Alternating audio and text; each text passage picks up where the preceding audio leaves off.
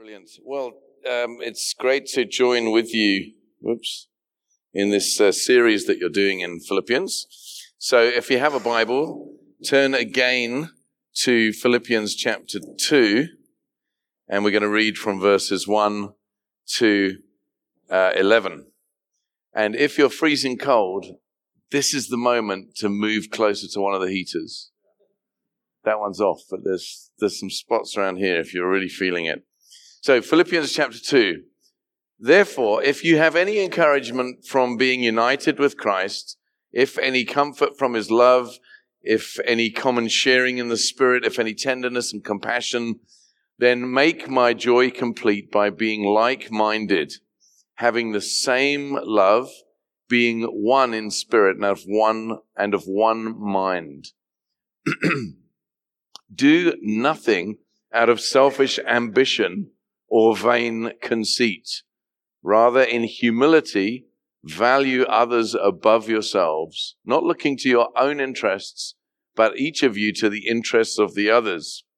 In your relationships with one another, have the same mindset as Christ Jesus, who, being in very nature God, did not consider equality with God something to be used to his own advantage. Rather, he made himself nothing by taking the very nature of a servant, by being made in human likeness. And being found in appearance as a man, he humbled himself by becoming obedient to death, even death on a cross. Therefore, God exalted him to the highest place and gave him the name that is above every name that at the name of Jesus, every knee should bow in heaven and on earth and under the earth, and every tongue acknowledge that Jesus Christ is Lord to the glory of God the Father. Wow. So I've called this sermon Good Relationships because really that's what Paul's talking about.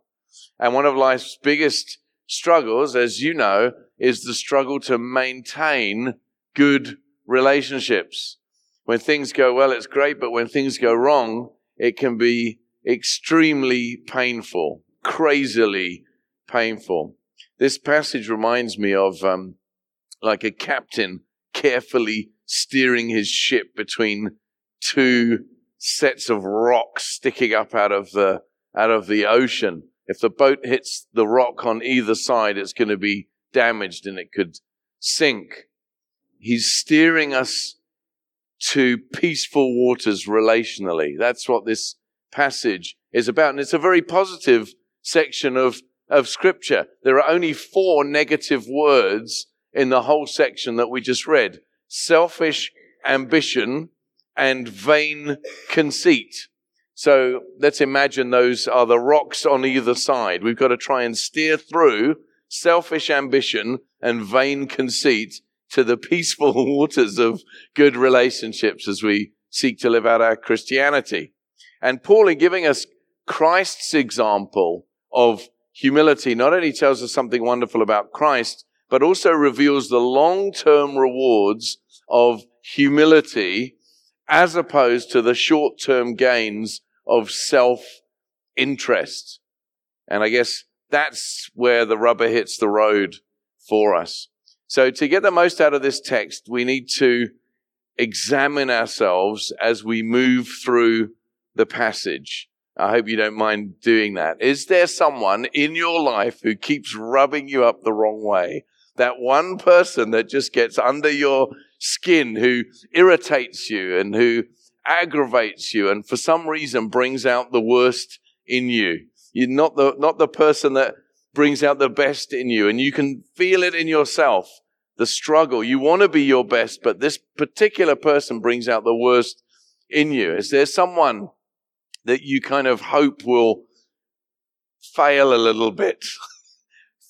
you know, have their comeuppance, their moment that they would be humbled. Um, or do you find yourself, you know, continually focusing on getting the best for yourself or your family, the most for yourself, rather than looking for the benefits of others. These are the things that this passage deals with. So it gets right to the heart. And to find our way through these danger points, um, and in light of those challenges, Paul uh, gives us two points. I've got these are my two. It's a two-pointed sermon. There's only two points. Paul's appeal and Christ's example. Paul's appeal and Christ's example. Now, if you look at the passage, if you got it there in your Bible or on your phone, it, Paul's appeal goes like this: If this, then that. If this is true of you, then do this. If this, then that. If there's any encouragement in Christ, if there's any comfort, he says, or relief because of his love, if there's any fellowship or sharing in the Spirit, if there's any tenderness or mercy and compassion, then make my joy complete and behave in that way. If this, then that. That's verses one to four. Ask yourself, hmm, have I experienced any of this?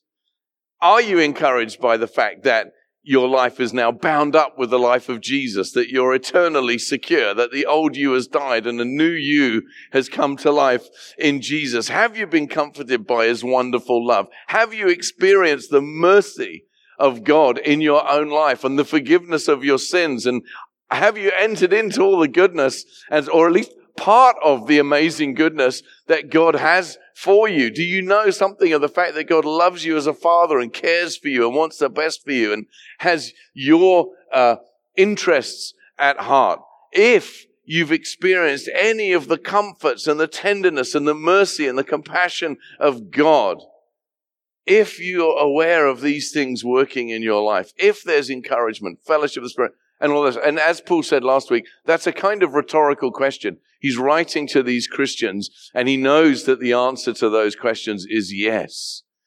If you've experienced the grace of God in your life, if this, then that. Now make my joy complete, says Paul, by remembering all of that.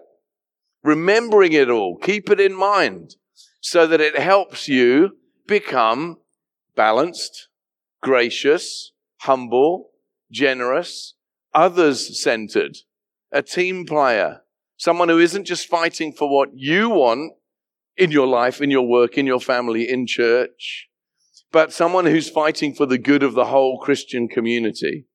That's Paul's appeal. If this, then that. And he urges them to keep those things in mind. We so easily forget all the benefits all the privileges that we enjoy when we're upset with, us, with someone for some little thing or some big thing. And Paul says, no, no, no. Remember all of this, all this weight of privilege that's yours in Christ. Remember all of that. Keep it in mind, and it will produce three characteristics unity, humility, and unselfishness.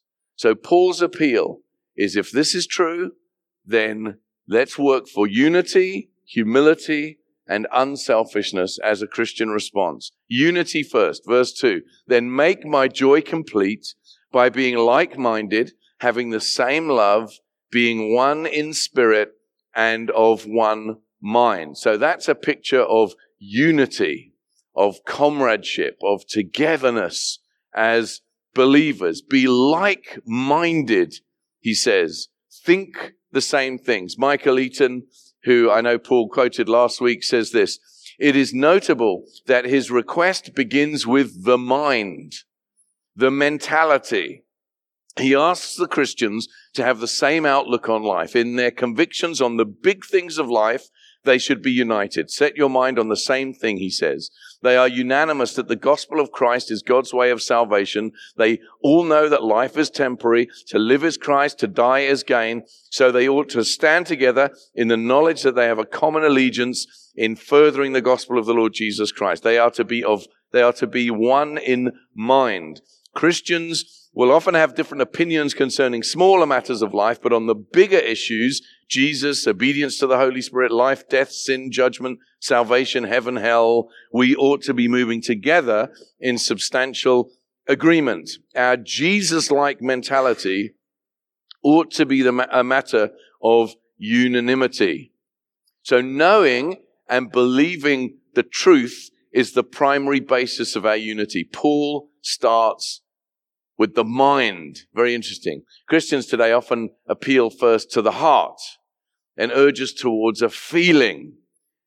Many of our worship songs actually like that, aren't they? Well, we, let's put our minds on hold and let's have this feeling of unity. Truth is secondary. We can sort out doctrine later. Maybe even we won't sort it all out until we get to heaven. That's the kind of thinking. That can give the impression actually that doctrine is the problem. Oh dear, here comes Paul again, insisting on this, that little aspect of his doctrine and his beliefs. If only we could get rid of the bits that we don't like, which run against our preferences or culture or tradition or whatever, then we would all get along. It's very important to recognize Paul starts with the mind first, not, not the heart first, but with the mind first. It's important that you and I allow the Bible to speak for itself and not to try and juggle and jiggle and wriggle and wobble um, and play gymnastics, theological kind of gymnastics to make it not say what it clearly does say. Being like-minded means that we agree that the Bible is the final authority.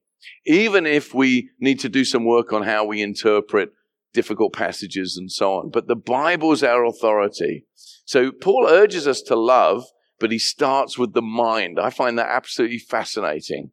He starts with the mind. Be of the same mind and then in the same sentence, having the same love. So it's not like mind first, doctrine, intellect over here, big head over there, and then 30 miles, 30 kilometers down the road.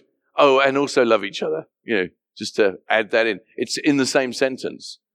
Same mind, having the same love. Because division and dissension can be joy killers. So Paul doesn't start with like, uh, doesn't stop rather with like mindedness, having the same love, being one in spirit and of one mind. Well, what does it mean to have love in Christian community? It's interesting to note that while Paul is saying that we should think the same things, which is, which is, literally what it says in Greek, we should think the same things, we be of one mind. He doesn't say that we should all love the same thing but rather that we should possess the same love. So you can, we can think the same thing about the big truths of the gospel, but you don't need to love the same things, but we should have the same love that God has for us. We should have that love towards one another because we do love different things. Each one of us loves a different kind of emphasis. One loves, I don't know, classical music. Another one loves you know, rock and roll. Another one loves jazz. We love different things. We, there are stylistic differences. Some like a worship time to be a certain way or length or whatever. We don't have to love the same things, but we should, what he's saying is we should have the same love that God has for us. We should have that love for one another. And it's interesting again, be like-minded, having the same love. So when you think of Christian community and love in the Christian community, your emphasis shouldn't be, I don't want to be overcorrective, but it shouldn't be, do I feel loved in this place? That's not what he's saying. He's putting it on you to love others. That's actually at the heart of the whole passage. So rather than assessing, well, I went to this church, that church, or maybe you're looking for a church, rather than assessing Christian community by how much you feel, am I being loved here? Am I being served here? No. Well, I'm going down the road then. Actually, what Paul's saying is you should love others, being of the same mind and having the same love towards others. If you're still assessing a Christian community on the now, as leaders, we want people to serve, we want to serve and we want others to serve others too. But if your, if your mindset is that you're assessing on how well you're being served or how poorly you're being served or loved, then you haven't, you need this passage because you haven't really got hold of Paul's argument here in Philippians 2. And so when I read this scripture, I, I find that I'm being challenged to love others and serve others rather than assess how loving others are being towards me. Um, yeah, what that means is that we should be actively expressing kindness towards others. How are you doing on that? Actively supporting, not just arguing for support, but actually, in reality, supporting others or having compassion towards someone else. In fact, our priority has to be in terms of others being important, not ourselves being the important one. Your importance at various points in order to maintain unity and harmony in Christian community, your importance needs to take one step to the side and others' importance needs to be lifted up in your own thinking and your own mind, which is exactly what he says next. It's the third appeal of if this, then that is humility and unselfishness. Do nothing, the, verse three, out of selfish ambition or vain conceit. Rather, in humility, value others above yourselves, not looking to your own interests, but, but each of you to the interests of others. Now, this should work brilliantly. If we're all looking out for each other, we actually all should be being loved, served, helped, supported, encouraged, motivated, inspired, you know, in a, in a kind of beautiful togetherness that moves us forward. But we're, we're just not like that. Spurgeon once said, talking of preachers, some trumpets are so stuffed full of self that not even God can blow through them. Some trumpets are so stuffed full of self that God can't blow through them or won't blow through them. So this is the, dis- the spiritual discipline of putting others first. You've heard of diff- spiritual disciplines. How about this one? Putting others first. It's not easy to do. And uh, Paul is himself modeling it in this letter, he does talk about his, he, he's grateful for their gifts to him. He comes to that later in the letter. Paul could have reminded them at what, at what the sacrifice that he had made to get this church going. remember the story, how they preached and they were beaten and imprisoned. He could have talked about his sacrifice on their behalf. He could have made the focus himself. But all through the letter, you can see he's working for their joy. He's working for their advancement. He's working for their benefit. He's not describing even how he's now again in prison suffering for the gospel. He's not, the focus isn't on self. It's not unreality. He does mention these things, but his focus is on them. So he's modeling it himself. Selfish ambition is not really about what gifts you have, but how you use those gifts and why you want to use those gifts. It's a fine line, isn't it? Because gifts are really important. It's more about what you'll do to get to the front of the line. That's selfish ambition. It's, it's you wanting to make sure you get to the front of the line. There's an element of Kids aren't very good at this, are they? But we learn this. And by the time we're adults, it's almost impossible to discern someone's motivation. Kids are obvious. That's mine. Or I want it now. I'll give it back or whatever. It's, it's completely obvious.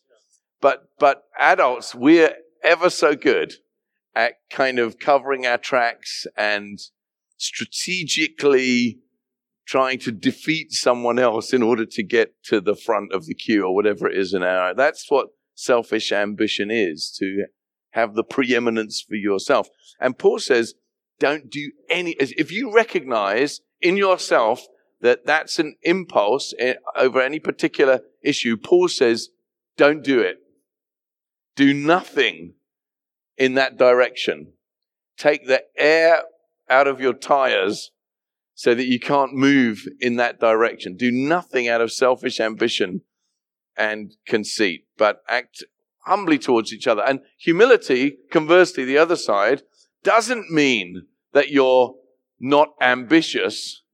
It means you're not selfishly and self-centeredly ambitious. So humility doesn't mean to be passive or not to use your talents or to pretend that someone who clearly isn't as gifted as you is more gifted than you. That, that's not what taking the air out of your ambition and being humble is. Being humble is wanting to promote others' success and using your gifts in order to enable and release others as well. If, if humility meant hiding your talent, then, you know, we'd have no worship leaders. I mean, this guy singing here beautifully this morning, I don't know his name. Um, what a, what a beautiful voice. I mean, you all had lovely voices. Uh, let me not exalt one above another. Um, but you know, that's gift. You know, and, and when I, when I hear a drummer who can let me go for drums because we were cool today. So when I hear a drummer who can really play, who can pro, you know, properly play, it helps me worship. You know, I, I, there is a way of playing where you just think, oh, I like that little paradiddle. You know, you can get distracted, but paradiddle, technical term, never mind. But, but, you know, when I hear musicians playing brilliantly, it, it, it just enhances the, the worship. It doesn't distract me. I mean, even down to a, a fantastically played guitar solo. What is a guitar solo? A guitar solo is ripping through the thing and taking off. That's what a guitar solo is. So that's appropriate in a time of worship. So I'm not talking about becoming musically bland, as can so often happen in Christian contexts. But being humble isn't about smothering your gift.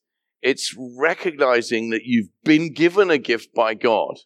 It's not inherently yours, it's given by God. That's what a gift means. And using your gifts to bless everyone for the common good. So we have a stewardship of our, of our gifts for the common good. It's not about pretending someone else is better than you when they're clearly not. It's about your approach. It's about your posture. It's about your heart. Your approach is to be generous towards others. There's room for more. You can mentor someone. You can disciple them and lift you up. If you have a gift, use the gift. Get better at it.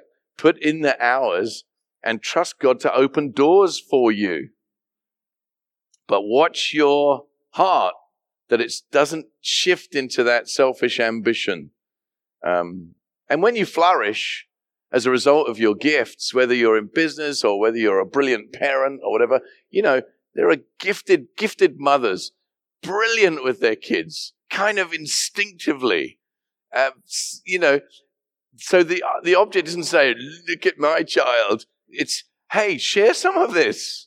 Share some of this. Let's learn from one another to benefit others. So Paul's appeal, that was the first point, is if this then that. If you've experienced any of this, then behave in this way that leads to unity, humility, and unselfishness. And then secondly, he gives us Christ's example. So he makes an appeal to us, and then he, this is the sucker punch. I mean, this is an amazing thing. Christ's example. Verse 5. In your relationships, that's what we're talking about. That's what Paul is trying to teach the church about. With one another, have the same mindset as Christ Jesus. Wow. So he goes right to the top. Who, being in very nature God, did not consider equality with God something to be used to his own advantage. Rather, he made himself nothing by taking the very nature of a servant, being made in human likeness, and being found in appearance as a man, he humbled himself by becoming obedient to death, even death on a cross. So Paul, I mean, it's a bit, it's, he's going for it. He now illustrates this characteristic by turning our attention to Christ, our ultimate example. And in bringing Christ before our eyes in this way, we are, ought to be anyway, deeply humbled by comparison but also inspired to worship. Have this mindset, says Paul. Be like this. You're gifted, you're talented, all of you. You've received much, every single one of us, uh, in, in this room. You've got great potential. He who began a good work in you will complete it, bring it to completion. You've got a great future. Now, says Paul, get ready because Christ, who is God, poured himself out, poured himself out in becoming a man. And then, as a man, once again, poured himself out by becoming obedient to death on our behalf, even death on the cross. This self emptying God man was then vindicated, having emptied himself from the height to the lowest point, he was then exalted to the very highest place and actually will eventually be acknowledged as having the highest place by every created being. Gordon Fee says that this section that serves as the centerpiece for our letter is in many ways the centerpiece of the entire New Testament. So let's just look at it briefly. First of all, who he was. Jesus, the example who he was. Jesus is in very nature God. That's the claim of this passage. Everywhere in the New Testament, we encounter this though.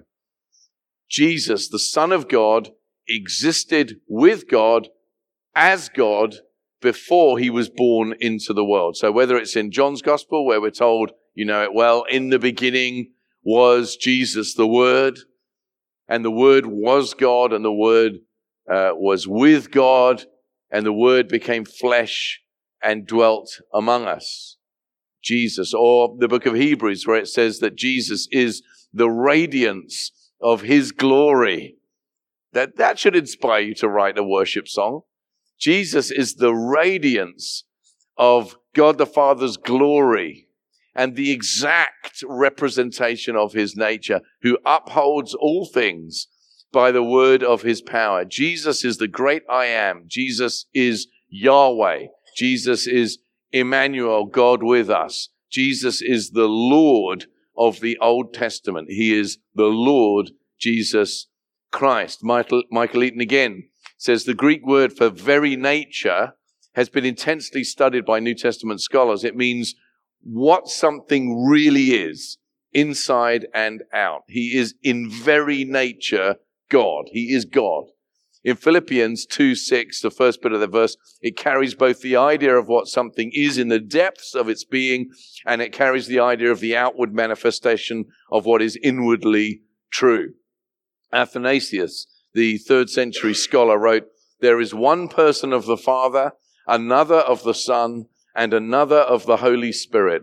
But the Godhead of the Father, of the Son, and of the Holy Spirit is all one the glory equal, the majesty co-eternal. Such as the Father is, such is the Son, and such is the Holy Spirit. That's who Jesus is. That's who Jesus was when he appeared as a man. He is God. That's who he is. What he did, he emptied himself, as I read already, all the way to the cross. He didn't resist the call to become our sacrifice. God becoming man. An amazing thing. He didn't say, uh, I, am God, you know, the Son. I'm not going to become a man. That he emptied himself. Paul says he made himself by comparison nothing. It's shocking. Absolutely shocking. Verse 7 He emptied himself, made himself nothing in Greek taking the very nature of a servant and being made in human likeness. And the likeness there is neither a fiction. It wasn't God pretending to be a man. Jesus wasn't a pretend man. He, I mean, this is un, are you getting it? It's difficult to, he, he was a real, he became a real man. All the eternal hugeness, immensity of God kind of restricted and contained as a man. He wasn't a pretend man. He was a real man. So it's not a fiction, nor is it a renunciation of his deity as though being made, in likeness as he was a, he was a man who somehow attained a higher level of spirituality, who became a master, who became a Krishna or a Buddha or a, a whatever. No, he was God. So this isn't a pretend man. Neither is it a man who was kind of quite like God or who had attained a higher level of spirituality than any other man before and after. No, Jesus was truly God and he was truly man. The word became flesh, says John, and made his dwelling among us, and we beheld his glory, the glory of the only begotten of the Father, full of grace and truth. Note, we beheld his glory, a glory that emanates from his own being, not the glory of God upon him like they saw with Moses. Jesus has his own glory. He is glorious in and of himself.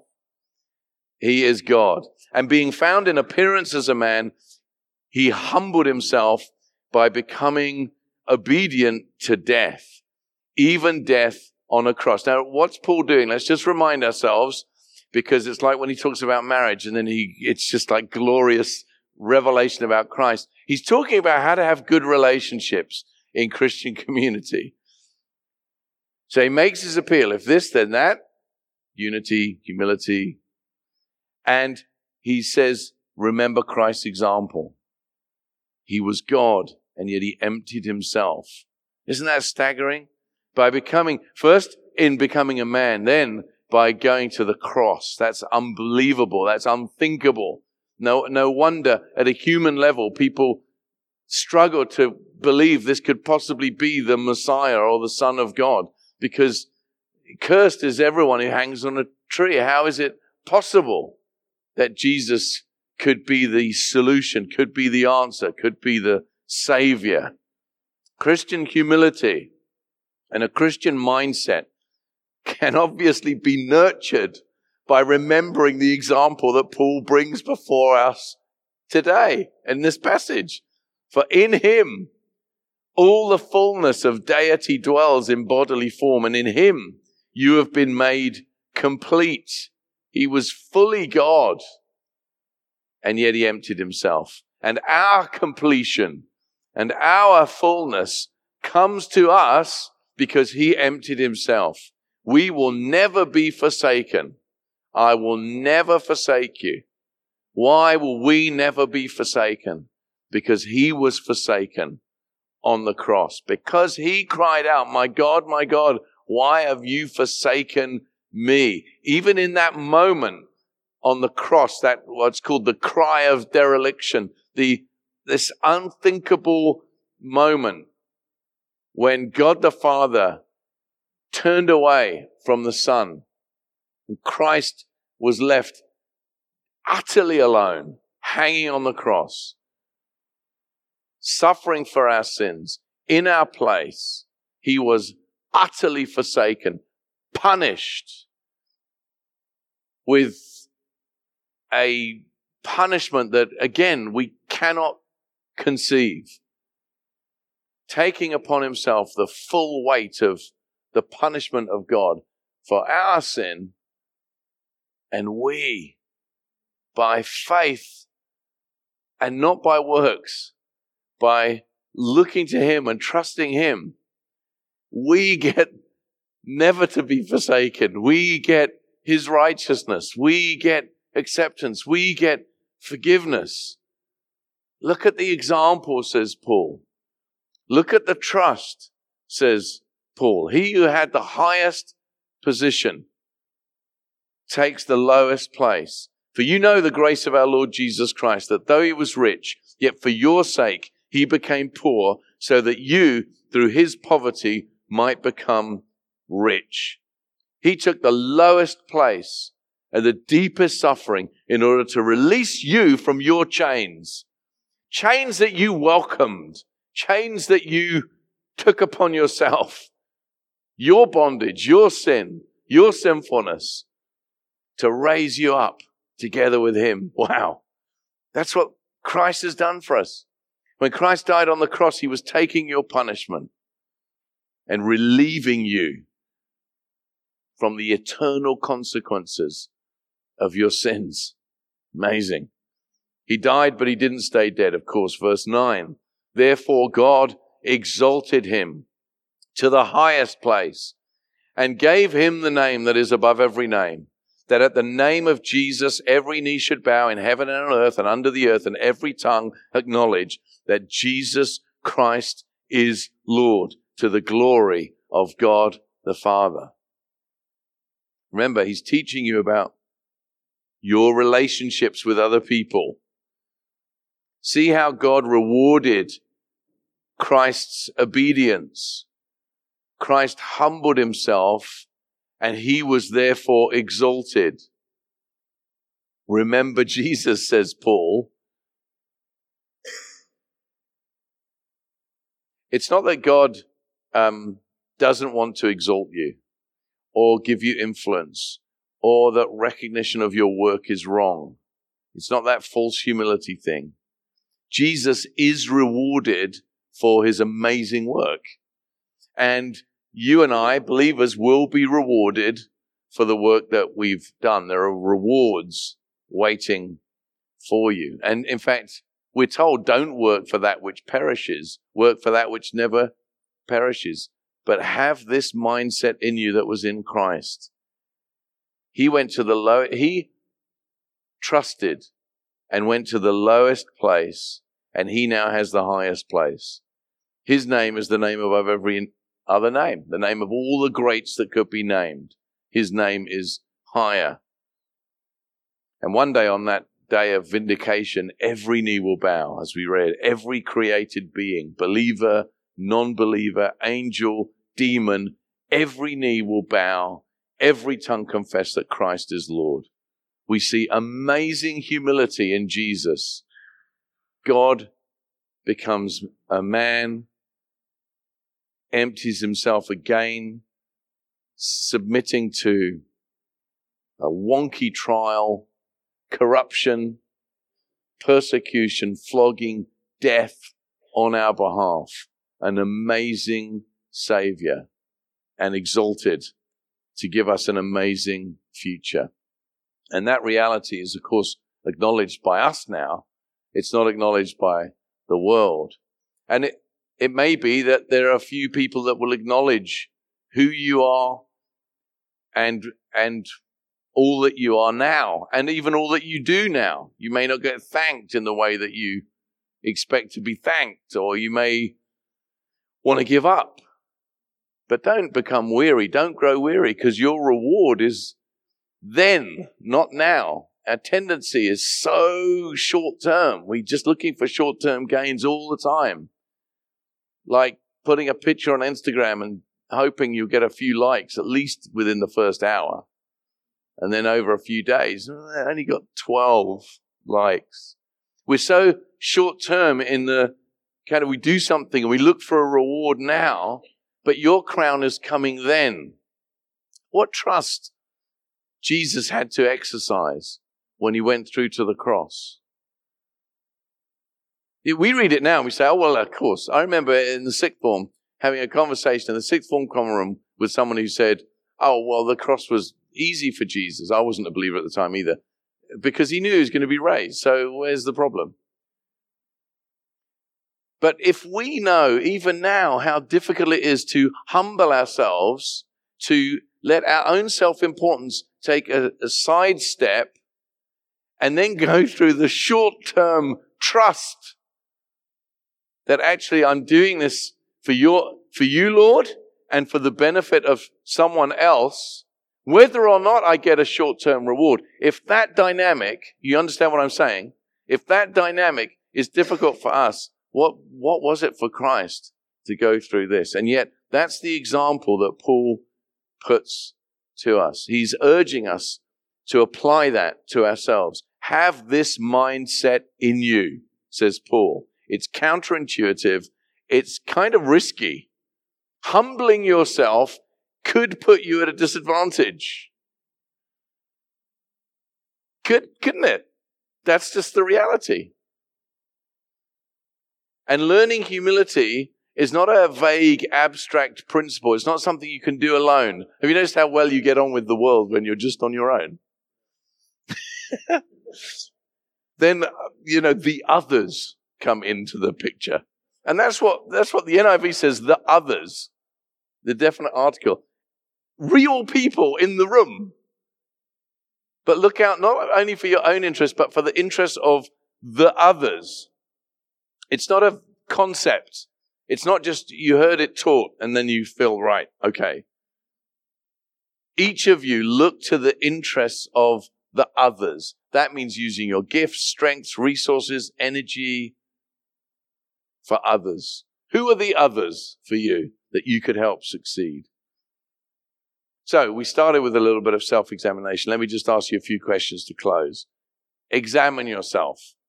In light of this appeal of Paul, if this then that, in light of the example of Christ, are you driven, driven by self interest? Do you ever kind of put the brakes on when you realize that you're actually motivated by self here and take the air out of your tires? Do you struggle with jealousy, envy, impatience? You know, all those can be symptoms of self being more important than serving others. It is the cause of your, let's call it unsettledness in relationships. Always the other person or the other people. Are, is, are they always the problem? If someone's talking to you about the latest kind of thing that's going on in your life, is it always the others? Or is there a point where you reflect yourself and say, hey, maybe I, I have to do this all the time. Maybe I did say that too strongly, or I did, okay, maybe I. Why is it so difficult for us to just say, yeah, maybe I did that? Maybe that was not good. Perhaps it's because we don't have this example of Christ before us. Maybe it's not kind of deeply ingrained in us. Do you, do you struggle to admit that you're wrong? No, of course not. Do you struggle to say sorry? No, of course you don't. Hey, no, no front, front row talking with my wife there, Paul. That was, was, but are you always right? Do you have to be right? Is it like life and death to you? Well, if any of those questions resonate with you, can I urge you this week, do it this week. Maybe some of you got a bit of time off for. Take Philippians chapter 2, 1 to 11. You've had two weeks on it now. And make it an outline for your prayers. Why don't you do it? Just use it as an outline for your own personal prayer. And maybe a benchmark against which you can measure your progress. It's not perfection that we're going for, but it is a cry. Have this mindset in you. Think this way, the way that Jesus thought. Think that way. It requires trust. We've got Jesus as our example. We've got the Holy Spirit helping us. We've got the tenderness and the mercy of the love of God working in us. So let's not just be hearers of the word. Amen. Let's be doers of it and uh, for sure, we will see a community filled with hope. We'll see a community filled with examples of unnecessary uh, acts of love and, and grace and kindness towards one another. How wonderful would that be? It'll be like a Christian community. It's fun. We get to have a go at this. If this is true of you, if all these benefits are yours, then have this mindset in you. One heart and mind focused on the Lord Jesus. Amen. Amen. Let's just pray before we break bread. Father, we thank you for your word. You've not left us um, just struggling in the dark. You've not left us only going by our feelings and our impressions, but you instruct us for our good. And I pray this morning that you would help make this word true and real in our lives because of your amazing example of sacrifice. We want, as we're going to do now, Lord, we want to take it in. We want to eat this example. We want to, we want to absorb who you are and what you've done. in our lives. We want it to become part of us. And we thank you for your correction. We thank you for your word. We pray, I pray, Lord, against any sense of condemnation of anyone here. This isn't a word to condemn, but a word to fortify us and strengthen us so that we might be more like you for your praise and your glory. Amen. Amen.